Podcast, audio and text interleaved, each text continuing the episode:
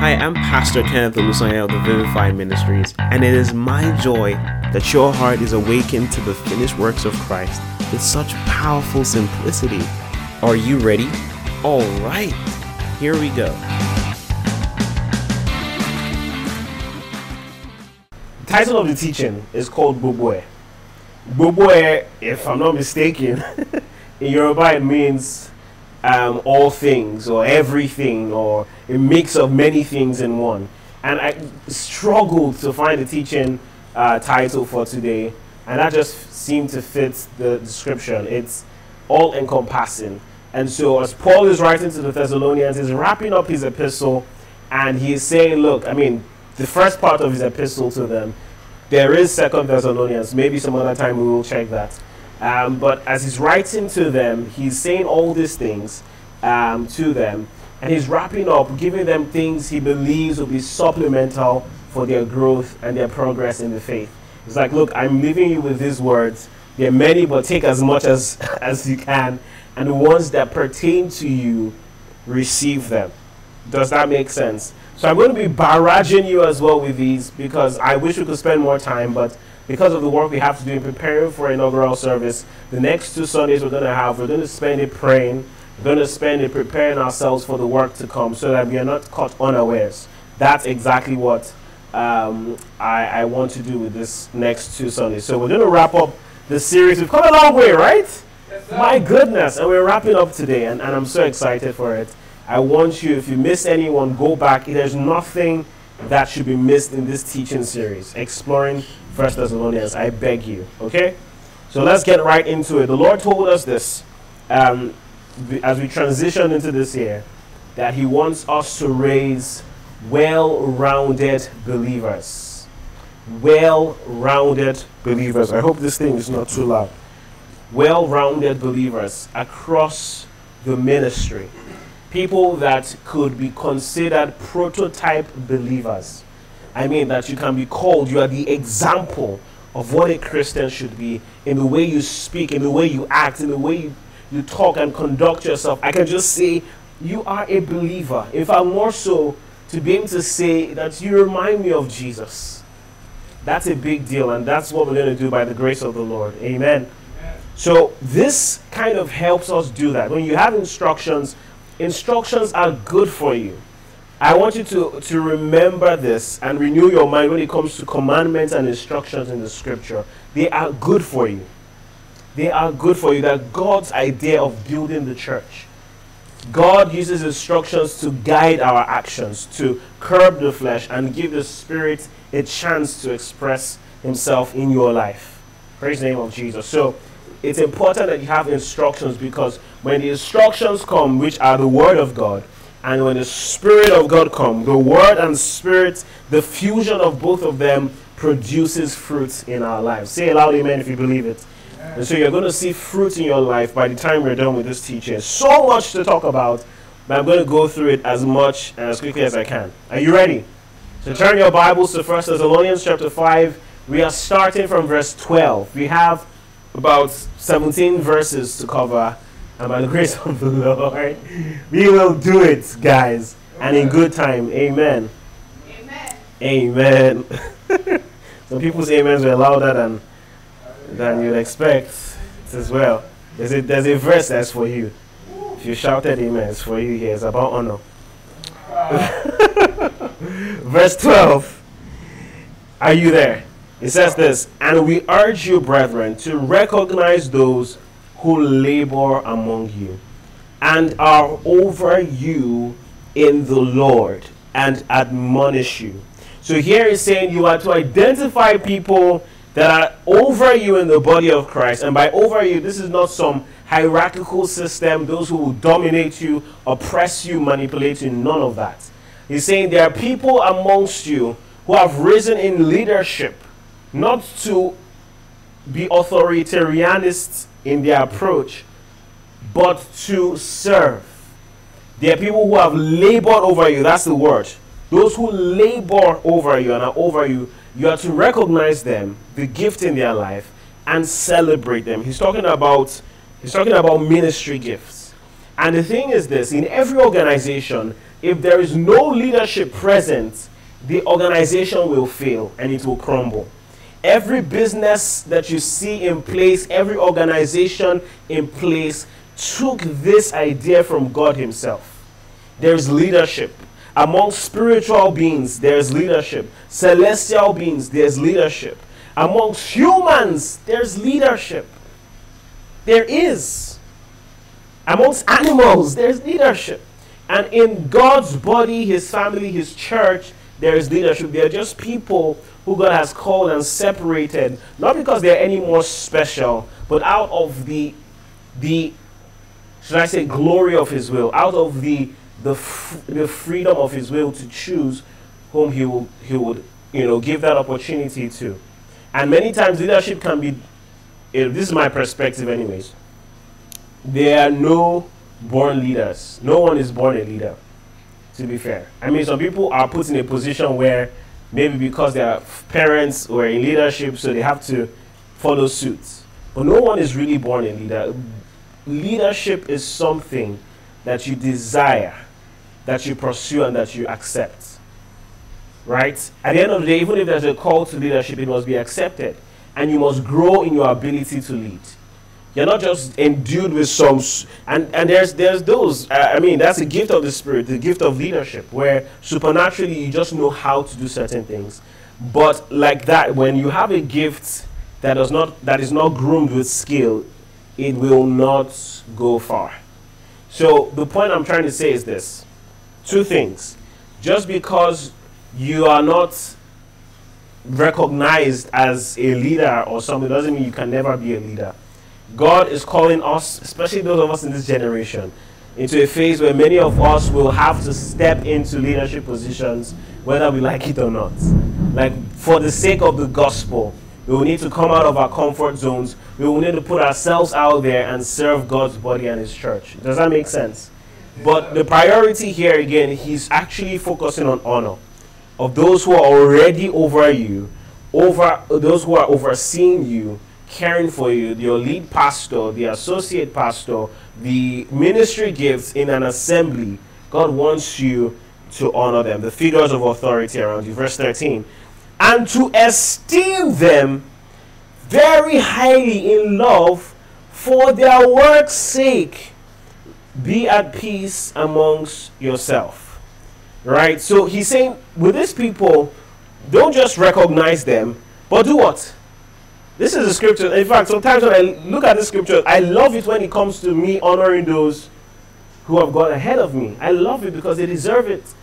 And sometimes I wrestle with it when it has to be done to me. Like some of you know know that about me. But but the scriptures are clear. Esteem them very highly. How highly? Very highly in what? In love. For their works, for the sake that they are laboring countless hours in prayer, Bible study. Man, oh my goodness. Esteem them highly. But I want to ask you a question. It's a very important question, by the way. What is the relationship between familiarity and honor? What is the relationship between familiarity and honor? There's this common saying. I want to hear your thoughts. Be ready to type and, and share your thoughts on this. I'll read it after the service. Um, what do you think about this saying that over familiarity breeds dishonor? That it encourages dishonor? Do you believe that? That if you're over familiar with a person, easily you can dishonor them. I'll give you an example. Very personal example. So, you know me. For those of you who know me, you know me. If you don't know me, nice to meet you. Um, but I'm someone who likes to play a lot. In fact, growing up, I was the clown of the family. I was the clown of the class. I was just a clown everywhere I went. And of course, when you're that kind of person, you crack jokes, you look nice, you have a good sense of humor. The tendency for people to take advantage of that or to look down on you is very high. So, I mean, there was one time there was someone who came to ask a Bible question. I cannot forget this. This was my 200 level. I was still growing in the faith, which I'm still doing now. but I was in a position where I could teach, and I love to teach. And this person came to ask a Bible question, and I was I can't forget I can't remember the exact scripture, but we were talking about it, and I cracked one nice joke. It was nice. Argue with yourself. It was a nice joke. It was sweet. It was on point. The cadence, the timing, the delivery on point.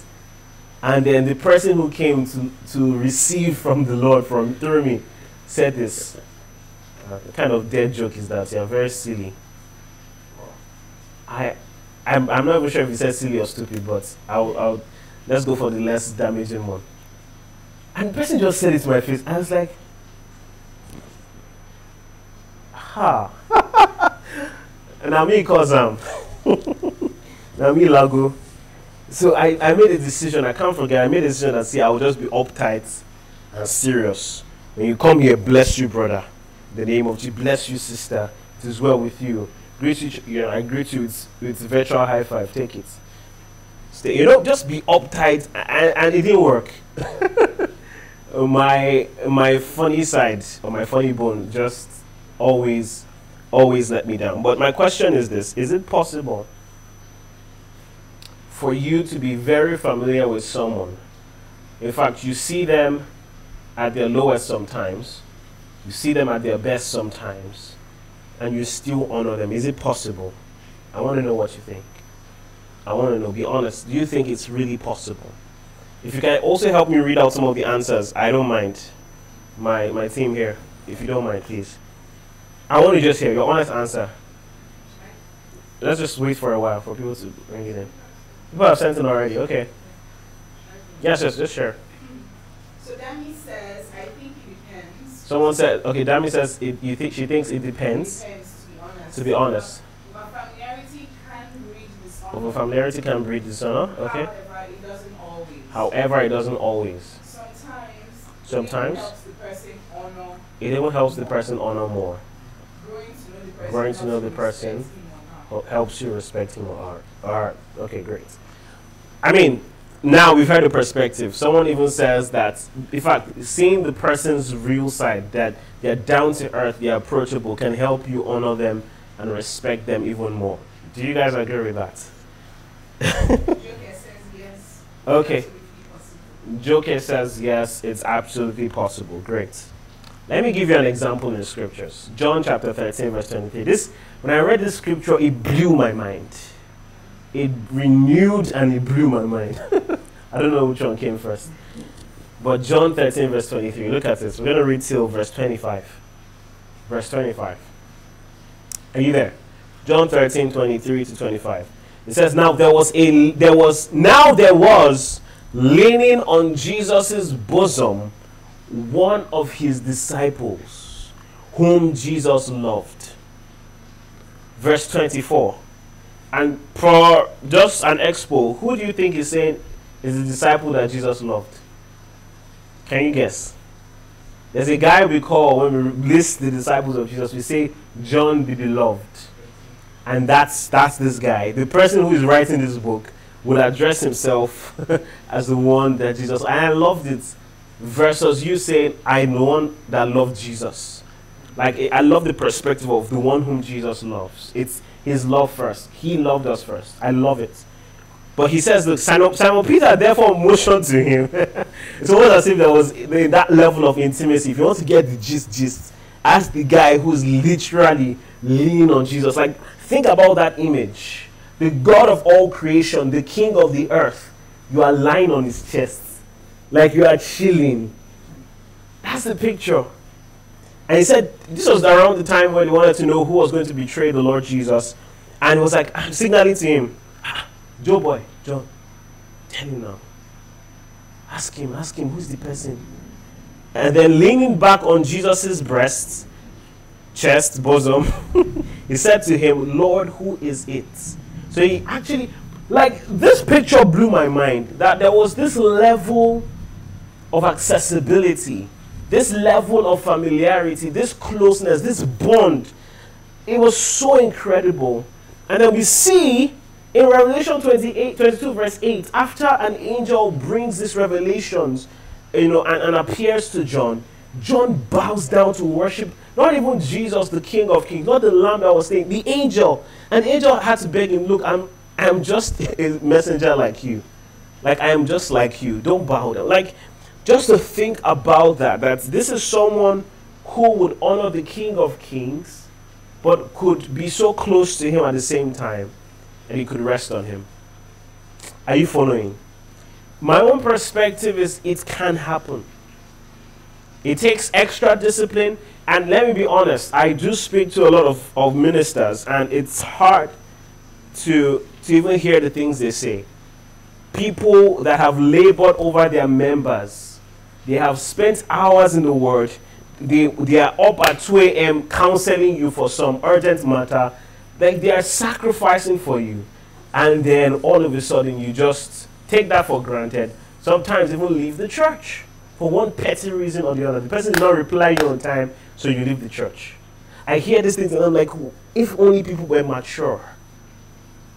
And some ministers now make a decision because of that and say, look, people have their place. Like, I'm going to put you in your place.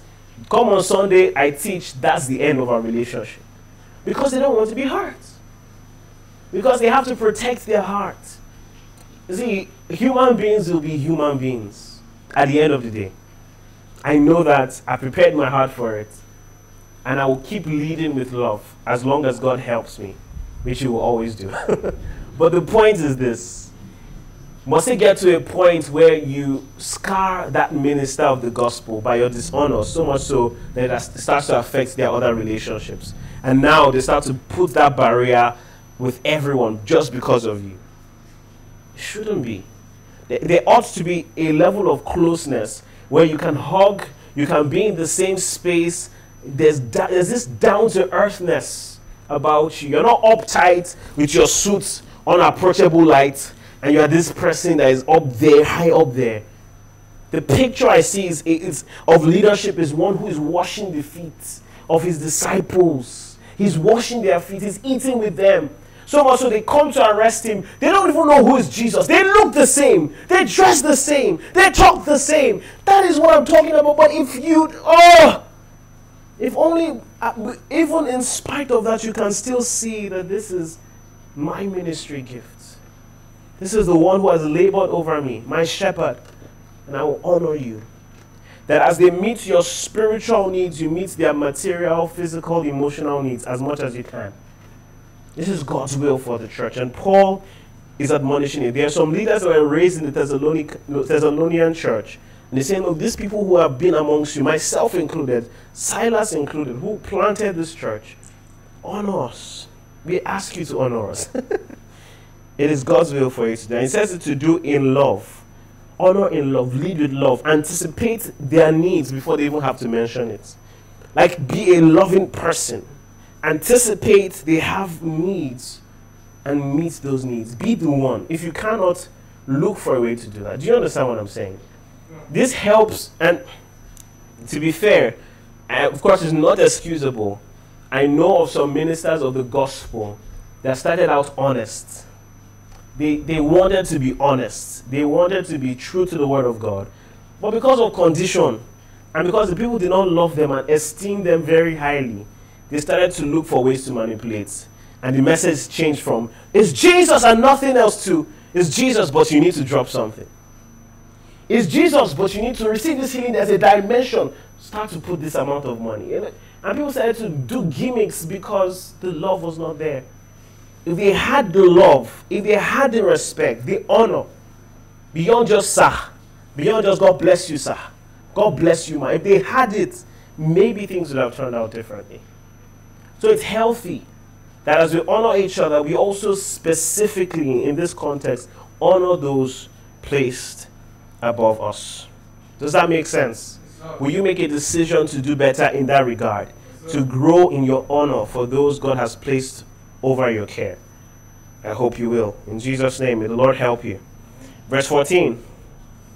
Now we exhort you, brethren this is what we are, we are telling you to do. This is an instruction. Warn those who are unruly.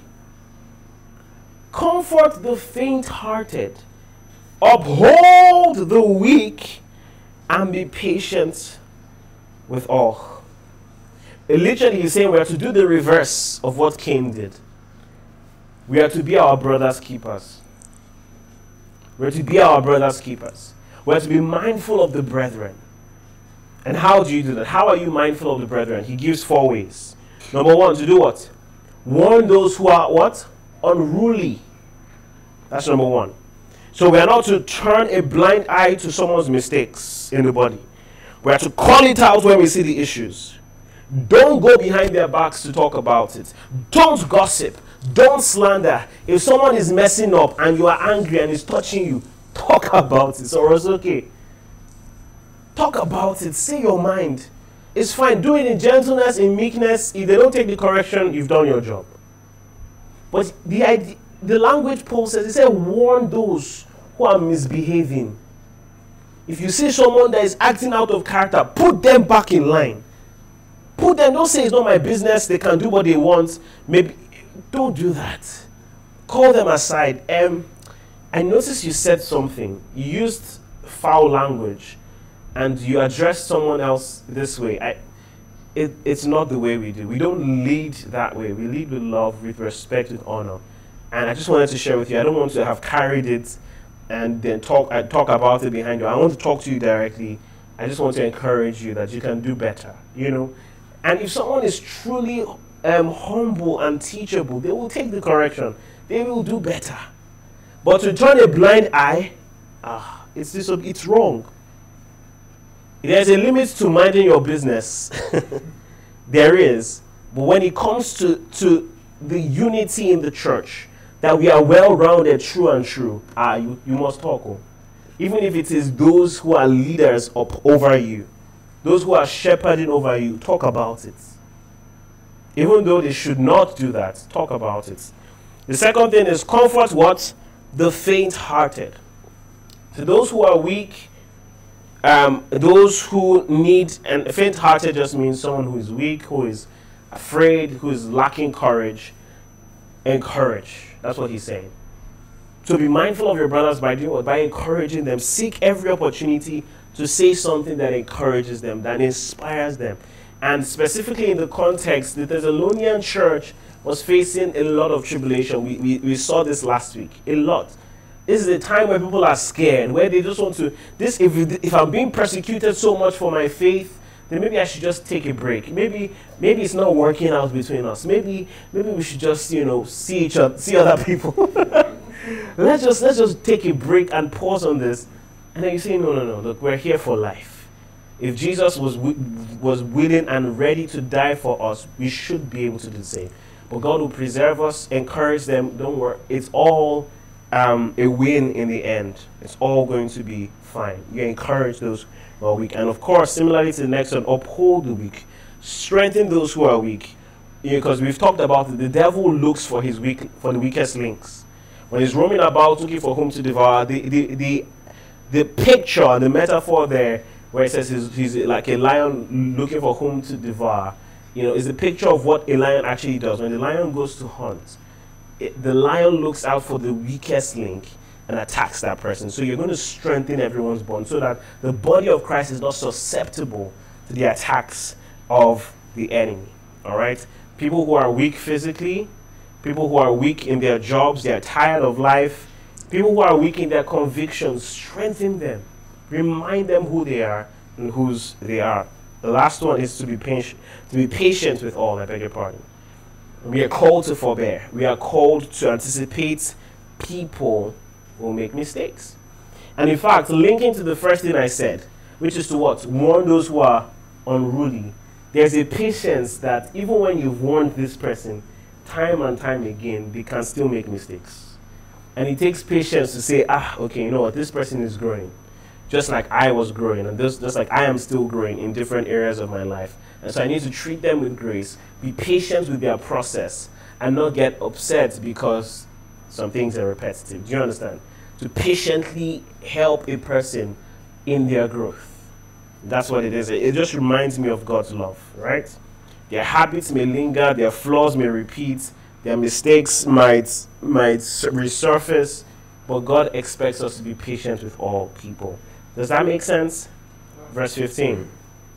See that no one renders evil for evil to anyone, but always pursue what is both good, what is good both for yourself and for all.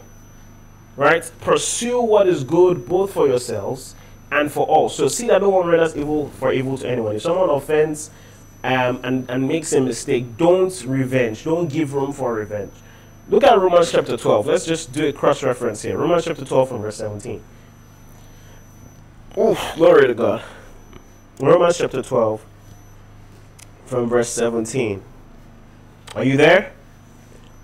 This is Paul writing to the Romans, and he says this Repay no one evil for evil, have regard for good things in the sight of all men. If it is possible, as much as depends on you, live peaceably with all men. I like that phrase, as much as depends on you. Like your own part of the peace, of making peace, do it. Do your part. Live peaceably with all men. Verse 19 Beloved, do not avenge yourselves, but rather give place to wrath. For it is written, Vengeance is mine, I will repay, says the Lord. Therefore, if your enemy is hungry, feed him. If he is thirsty, give him drink. For in so doing, you will heap coals of fire on his head. Verse 21 Do not be overcome by evil, but overcome evil with good. Does that make sense? I was watching what's this other this movie, Sound of Music, recently. And those of you who've watched Sound of Music, God bless you. Um, the Lord smiles on you. If you've not, uh, okay. Yeah. Well, it's a good movie. Um, Sound of Music, I remember that scene where Fräulein Maria had just arrived. You know, and, and I mean, this was like what the 20th governess or like nanny, let me use that word, was going to take care of seven children of Captain Von Trapp. And so they always sabotaged all the previous people just to get their father's attention. And so they put, I think, a frog. they put a frog in her pocket, and she was screaming, and she was like, ah! Crazy stuff. And they thought, oh, that would be it. Be like, I'm tired of these kids. I'm not doing again. She came at dinner, she sat down, you know, and how does she start? that oh before we eat i just want to say a big thank you to the kids and they were there watching um, and the, the, of course the father had no idea he was like i just want to say a big thank you because in the time where i needed it most where i needed to feel welcome and loved and accepted you gave me such a precious gift. You're talking about the frog the live frog. you gave me such a precious gift. I'm so grateful for that. And before long this guy started to cry. Guilty conscience. Just just heaping coals of fire on their head, literally. And I found that it's the best way to live, to be honest. I've shared many stories, but the one I will, I'll never forget is the time where someone did everything they could to sabotage my image for no just reason. In fact, today, thankfully, when we talk about it and reminisce, it's like, I don't even know why I did that. Like, to be honest, like, she just feels like the devil was controlling her to do the things she did. Was someone I invested time training her in some craft um, in writing and spoken word and stuff. And I was like, why? How? you know? And one day she she came and she was expecting that I wanted nothing to do with her and everything. And my response was, Can I just give you a hug? And it blew her mind. It blew my mind too because that was not what I planned to do. but it does something where we don't revenge, we don't pay evil for evil. That when people do evil to us, we bless them who curse us. We love those. And he was even saying to your enemies, how much more your brothers. All right? Make sense? So our response to hatred, our response to evil deeds is to outshine the evil. Like people have planned, how can I do bad to damage you? You see, how can I do good to overcome the damage you want to do? That's the perspective. When people are planning and mapping how to destroy your life, you plan and map how to love them, and the love of Christ will grip them and hold them. Because you don't wrestle against flesh and blood, not human beings. They are principalities and powers and work controlling, influencing people. And we must be careful not to fight the wrong battles. Verse 16 Rejoice always. I love this instruction. Rejoice always. Always be found rejoicing in the good, in the bad, in the ugly.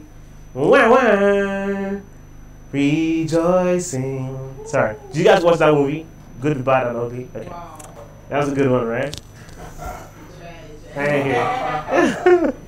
but yeah, Peter and John in Acts chapter 4 or 5, I think it's 5. Yeah, verse 44, I think. Acts chapter 5. So Peter and John were, were, were told that they should never speak about the name of Jesus ever in their lives. And they flogged them as a remembrance. Let us just remind you what to expect if you do this again. They flogged both of them, elderly men, publicly, whipped them, and said, If you mention Jesus' name, we will find you and we will get you. I mean, how does it, how does he say it? I will find you and I will kill you. and they'll be taken, you know. But, anyways, the point is, they left with an attitude. If they flog me, I can't tell you what I will say. But definitely, in my right natural sense, the first thing that will come to my mind is, is to take a break. Don't try. Suffer for Jesus. I need to go and leave. Ouch. Yeah, people have dealt with us. You just go and relax, have a vacation. When you're ready, Lord, is it time? All right, you go back again. But these guys left rejoicing. Like it just tells you something happened to these guys. The coward called Peter, and many times we call Peter a coward. All of them were cowards, though. Maybe except John, who finally came back at the cross to be with the mother, um, Jesus' mother. All of them were cowards. It's just Peter that made a promise and broke it. That we, are, that we know of. Every one of them deserted Jesus. I hope you know. So these cowards, former cowards, now are being persecuted for the name of Jesus and they are leaving this place rejoicing. Glory! Yes! We suffer for Jesus. And the Bible says straight away they started to preach from house to house. Hey. What of Paul and Silas? You know the story of them. You're locked in prison, you don't know what your fate is, you're probably going to be executed, killed the next day or within the week. And your first response is, see, let's just worship the Lord. The Bible says they sang hymns and they praised the Lord, danced to the Lord. And then what happened? God intervened. What if they were just in doubt and fear and cr- crumbling under anxiety? But the Bible says, rejoice always. Rejoice always. Can you say, I, I will be found rejoicing? Always. Always. Always. Verse 17. It says, pray without what? Ceasing. Pray without ceasing. What does ceasing mean? Without stopping. Is that possible? What did Paul mean by this? Pray without ceasing. This is the exact opposite of what it means to faint.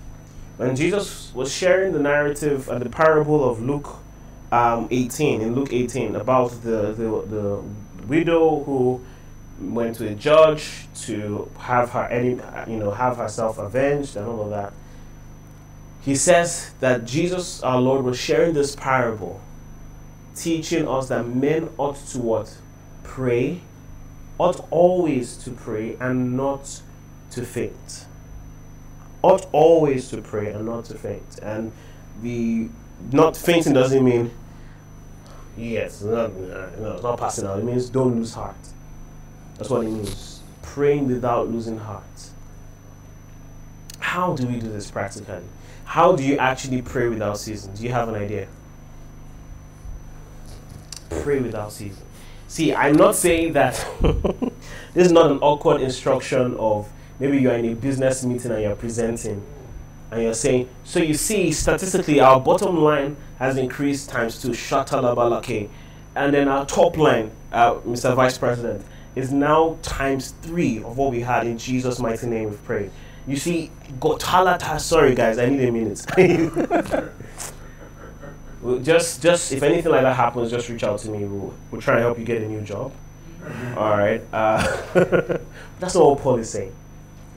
What he just means is have, like I always say, a procession of devotion. A consistent procession of devotion where you're not just having pockets and, and periods of time in your life where you just say, oh, you know what, for this time of day, I'm just going to, and you should.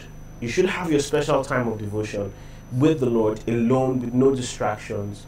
But like I always say, your whole life ought to be what? A prayer session. Your whole life. Your whole life. You're on the go, you are praying to your Father. You're about to go somewhere, you're praying. You're about to eat, you are praying. You're about to watch a movie, you are praying. You're about to evangelize, you are praying. You're about to read a book, you are praying. Are you with me? Like just practicing, as they would say, and carrying the presence of God. You have the presence, but practicing the presence has this gives this idea of being conscious, being aware that God is with you, that you can communicate. There is no barrier, there's free access, full access 24 7. Are you with me? Full access to the Father. You can communicate anytime that you want. And saying, pray without ceasing. That's your sustenance. That's what keeps you. That's what preserves you as the day approaches. Pray without ceasing. If you want to see God move, pray. You want to see yourself grow, pray. You want anxiety to be ridden off, pray. You want to grow more in love with the Lord, pray. Like prayer is your sustenance, it's your bread and butter. Pray without ceasing. It's necessary for your growth. Verse 18. And it says this In everything, give thanks. For this is the will of God in Christ Jesus for you. Can you echo this with me? In all things, In all things, in everything, I will give thanks. This is the will of this is the will of God. in Christ Jesus for me. Thanksgiving is God's will for my life. That in all things I give thanks. Glory to God. When you see rejoice always and you see in all things give thanks and always be found praying, it tells you the frequency that you should be found just loving the Lord and experiencing His goodness. Rejoicing, praying to Him, and thanking Him.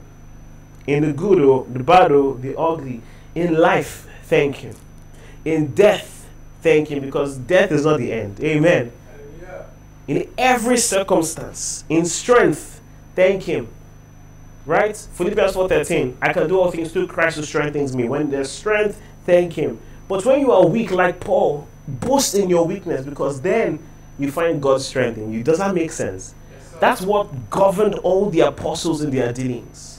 That's what made them seem abnormal. But this is our new normal. To be rejoicing always. To be thankful always for that terrible job you have. For that terrible boss you have. Give thanks. Not just because.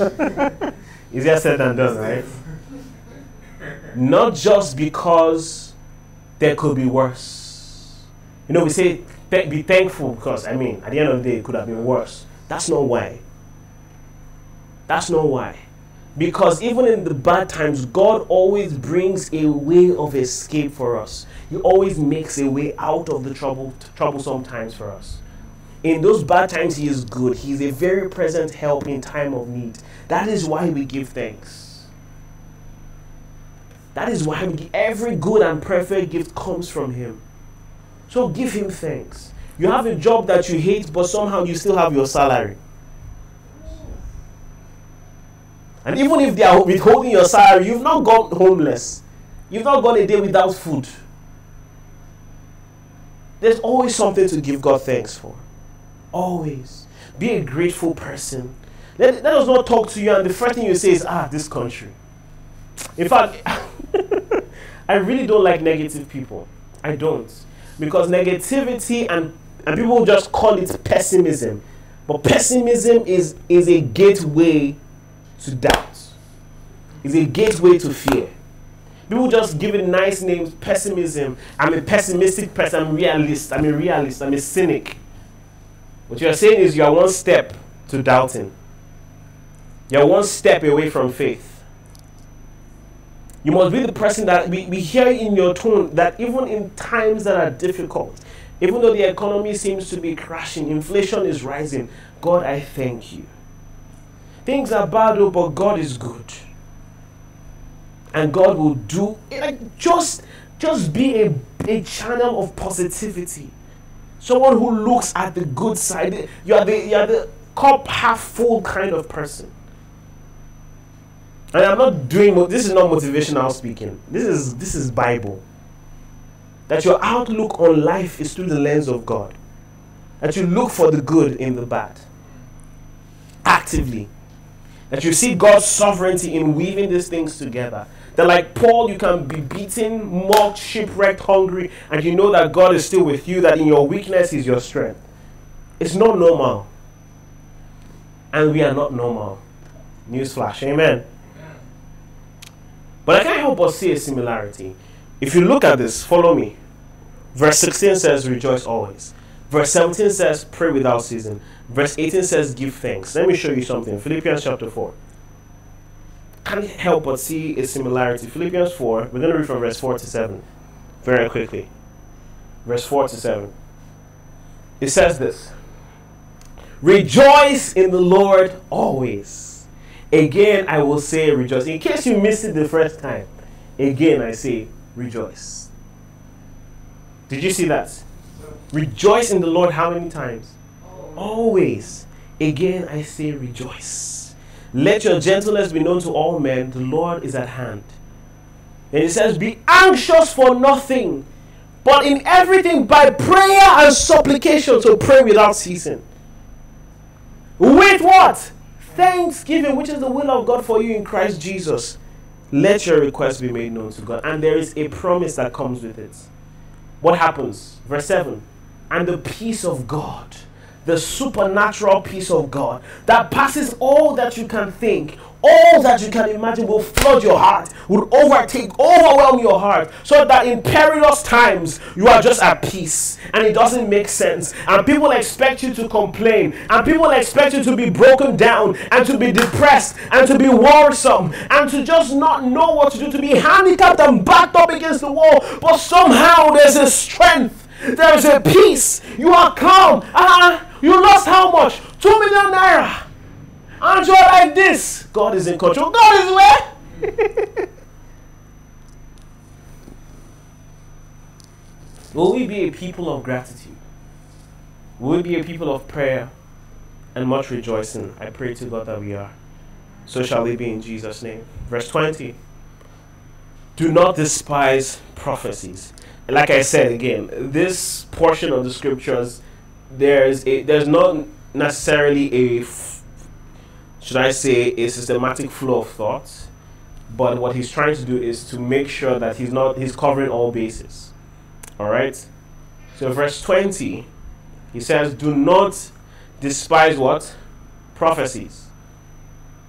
Any issues? Oh, we didn't read verse nineteen. I beg your pardon. Why is it missing from my notes? Sorry. Thank you for calling that out. Verse 19, 1 Thessalonians chapter 5, verse 19. Thanks for that. All right, this is what it says. Do not quench the spirit. How is it missing? Because I had a whole, like, I had notes on. Maybe I mistakenly deleted it. A whole note on this. Oh, terrible. Anyways, do not quench the spirit. This is all too familiar. If you missed Ignite conference, I did a whole teaching on this. That was actually what the teaching was. Do not quench the spirit. And I don't want to spend too much time doing that. But do not quench the spirit. Do, the, the picture you have is the spirit as a fire. And saying, don't put him out, don't extinguish him. And with fire comes what? Passion comes desire, comes intensity. So when the Lord leads you by His Spirit to do certain things, don't quench Him. Don't silence His voice. Sometimes cartoons try to get the picture right. The, the, you know, when you're about to make a decision, there's one guy in red with horns telling you, "Hey, bro, do it." There's this one guy in white, "Don't do it, don't do it." And that's sort of like the picture that the spirit has with the flesh. Right?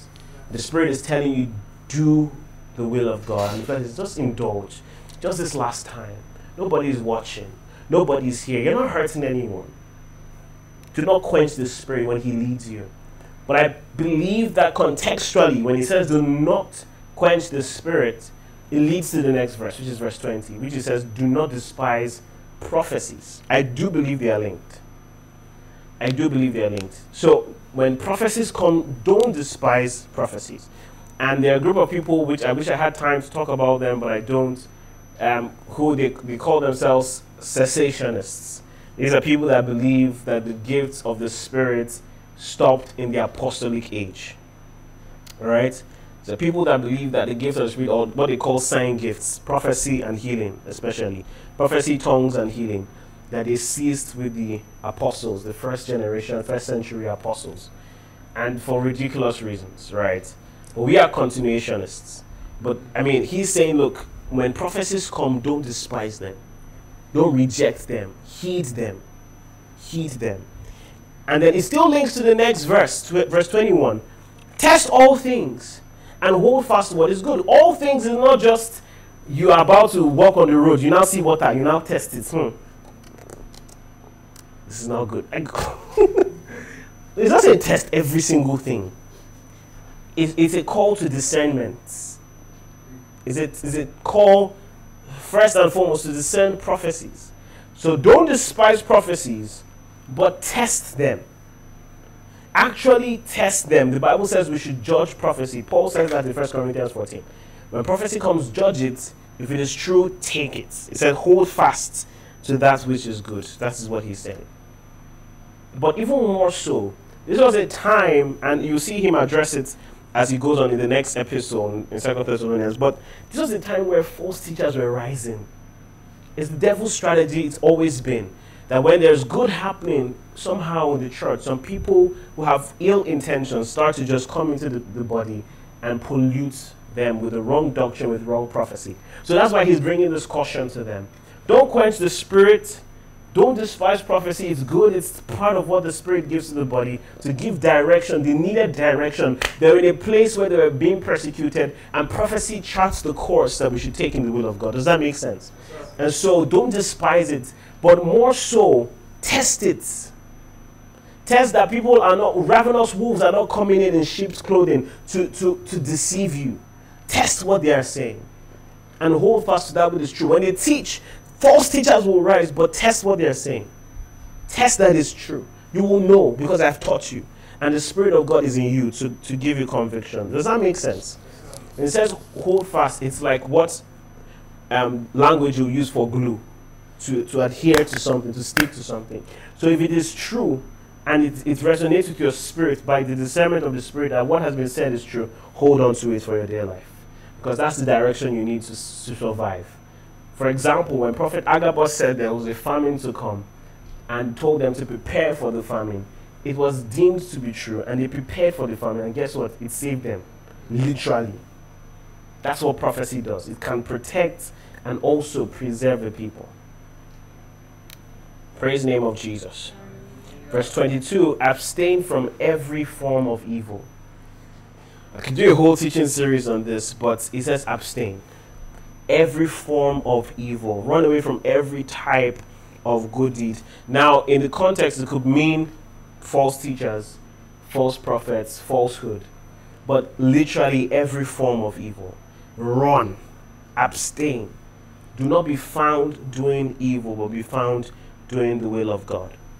Verse 23 Now may the God of peace himself sanctify you completely. And this is one of the scriptures that lets us know that man has a tripartite structure or nature. It says, May your whole spirit, soul, and body be preserved blameless at the coming of our Lord Jesus Christ. Look at that. He's saying God planned to save all of you. Like, when I say all of you, I don't mean everyone, I mean all of you. The entirety of you as a person your spirit, your soul, your body. God's plan of salvation is to save. Your spirit has been saved. Glory to God. Your spirit has been transformed into his own spirit, into his image. You have the new life. You're a new creation. But your soul, which is the seat of your mind, your intellect, your will, is still being renewed. It's not perfected yet. Your body, which can be sick, can feel pain, can, can experience accidents, can, can physically die, has not been changed yet. So he's praying that God preserves you, that you receive the full package when he returns, the full package of your salvation. And just because we're on this topic, I want to address this. What do you think? It's been said, and I don't want to do some name calling, but there are some significant fathers of the faith who have said that man is simply a spirit. Man is spirit. That's all that he is, really. But God puts man in a body and gives him a soul. But man, majorly and primarily, is a spirit. Do you agree? I'm giving you assignments, Abby.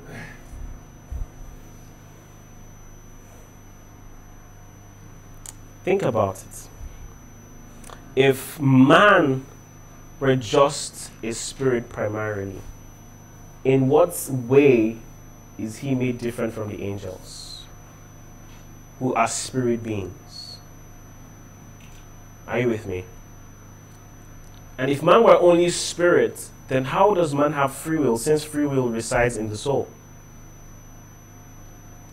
And if the body were not necessary, why is God giving man new spiritual bodies when he returns?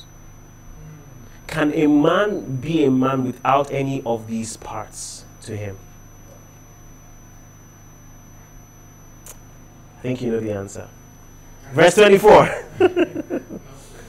Enough said. 24. He who calls you is faithful, who will who also will do it.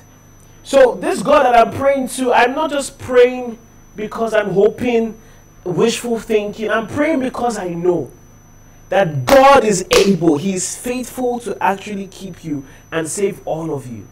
First Peter 1 verse 5 tells us that. That God can be trusted to keep you. First Peter 1 verse 5. I'll read from verse 4 to 5. It says, We were risen to an inheritance incorruptible and undefiled, and does, does not fade away, reserved in heaven for you. You who are kept by the power of God. Say, I am kept by the power of God. Not just God will keep me, He, he's, he preserves me already. Through faith for salvation, ready to be revealed in the last time. That's it. That's salvation. That will be com- the complete package of salvation. It says we are kept by the power of God not by our ability, not just by hidden instructions, not just by willpower, but by the power of God. Say it again I am kept, I am kept by the power of God. When God sees me on that last day, He meets me ready, and I am preserved. In Jesus' name. Jude 1, verse 24. It has only one chapter. Verse 24 says this Now unto Him who is able to keep you from stumbling, from falling, and is able to present you blameless and faultless before the presence of his glory with exceeding joy. When I see this scripture, the first thing that comes to my mind is expo. That's what I see. That's what I see. It's it's an examiner setting the questions for you to answer, and while you're answering the questions in the exam hall, he's giving you the answers and you will present that script to the person that gave you the answers to mark you. That's expo now. So he's saying God will is able to keep you, and then you when he keeps you and makes you to whom you are supposed to be, he will then present you to himself in his glory to be judged. How well will you do? You will do well. Ah, you will do well. And that's the point. He's going to preserve, present you to himself blameless. When the work is done, when the sanctification is done, you will be you will be brand new, blameless, faultless. If you let him do his work. Glory to God. Verse 25, brethren, pray for us. Who is us? Talking about himself. Talking about Silas and maybe even Timothy. Pray for us. We have work to do, not just with you, but amongst other brethren that you've been made aware of. When you read previous chapters, you see he's talked about some other congregations. So he's instructed them, pray for us, especially for the work God has called us to do as apostles. Verse 26 Greet all the brethren with what? Mwah. That's holy kiss, by the way, if you didn't know. Do, should I do it again? Mwah. That's holy kiss. Of course, um, contextually, this was the practice in that in that in that culture. This was the practice of greeting, and to some people, some of my um, colleagues and friends um, across the world, the, the way you greet them is just very different. There's some people who like minimal contact, but there are people that they need to kiss you to know that you care about them, and it's not necessarily lip to lip action it is a way of just greeting. You know how they do? Oh, hi, mwah, mwah. That's it. That's that's a holy kiss. I think it's just sanctified. It's a sanctified kiss. It's reserved for those in the body. But of course, culturally speaking, if we're going to do this, it's a holy handshake or a holy hug.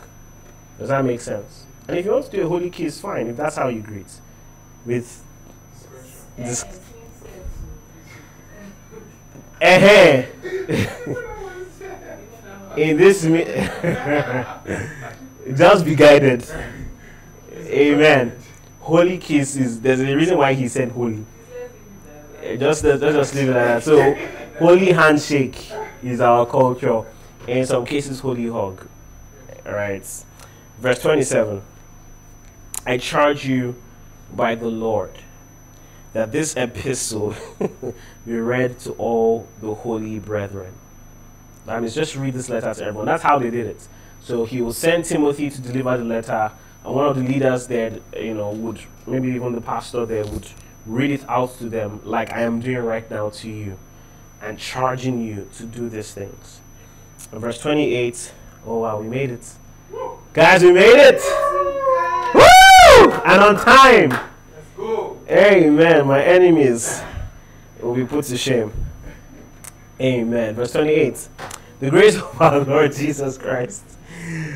The grace of our Lord Jesus Christ. The grace of our Lord Jesus Christ. The grace of our Lord Jesus Christ be with you. I didn't hear an The grace of the Lord Jesus Christ be with you. May the grace of the Lord strengthen you. May the grace of the Lord allow you to be whom He wants you to be. May the grace of the Lord help you be sanctified into His image. May the grace of the Lord help you to honor those put over leadership in you, over you. Let the grace of the Lord help you rejoice. I am super confident that this has been a blessing to you. Keep praying with it and let these words drive you to action to live in the fullness of the will of God for your life. Stick around for more. God bless you. I love you.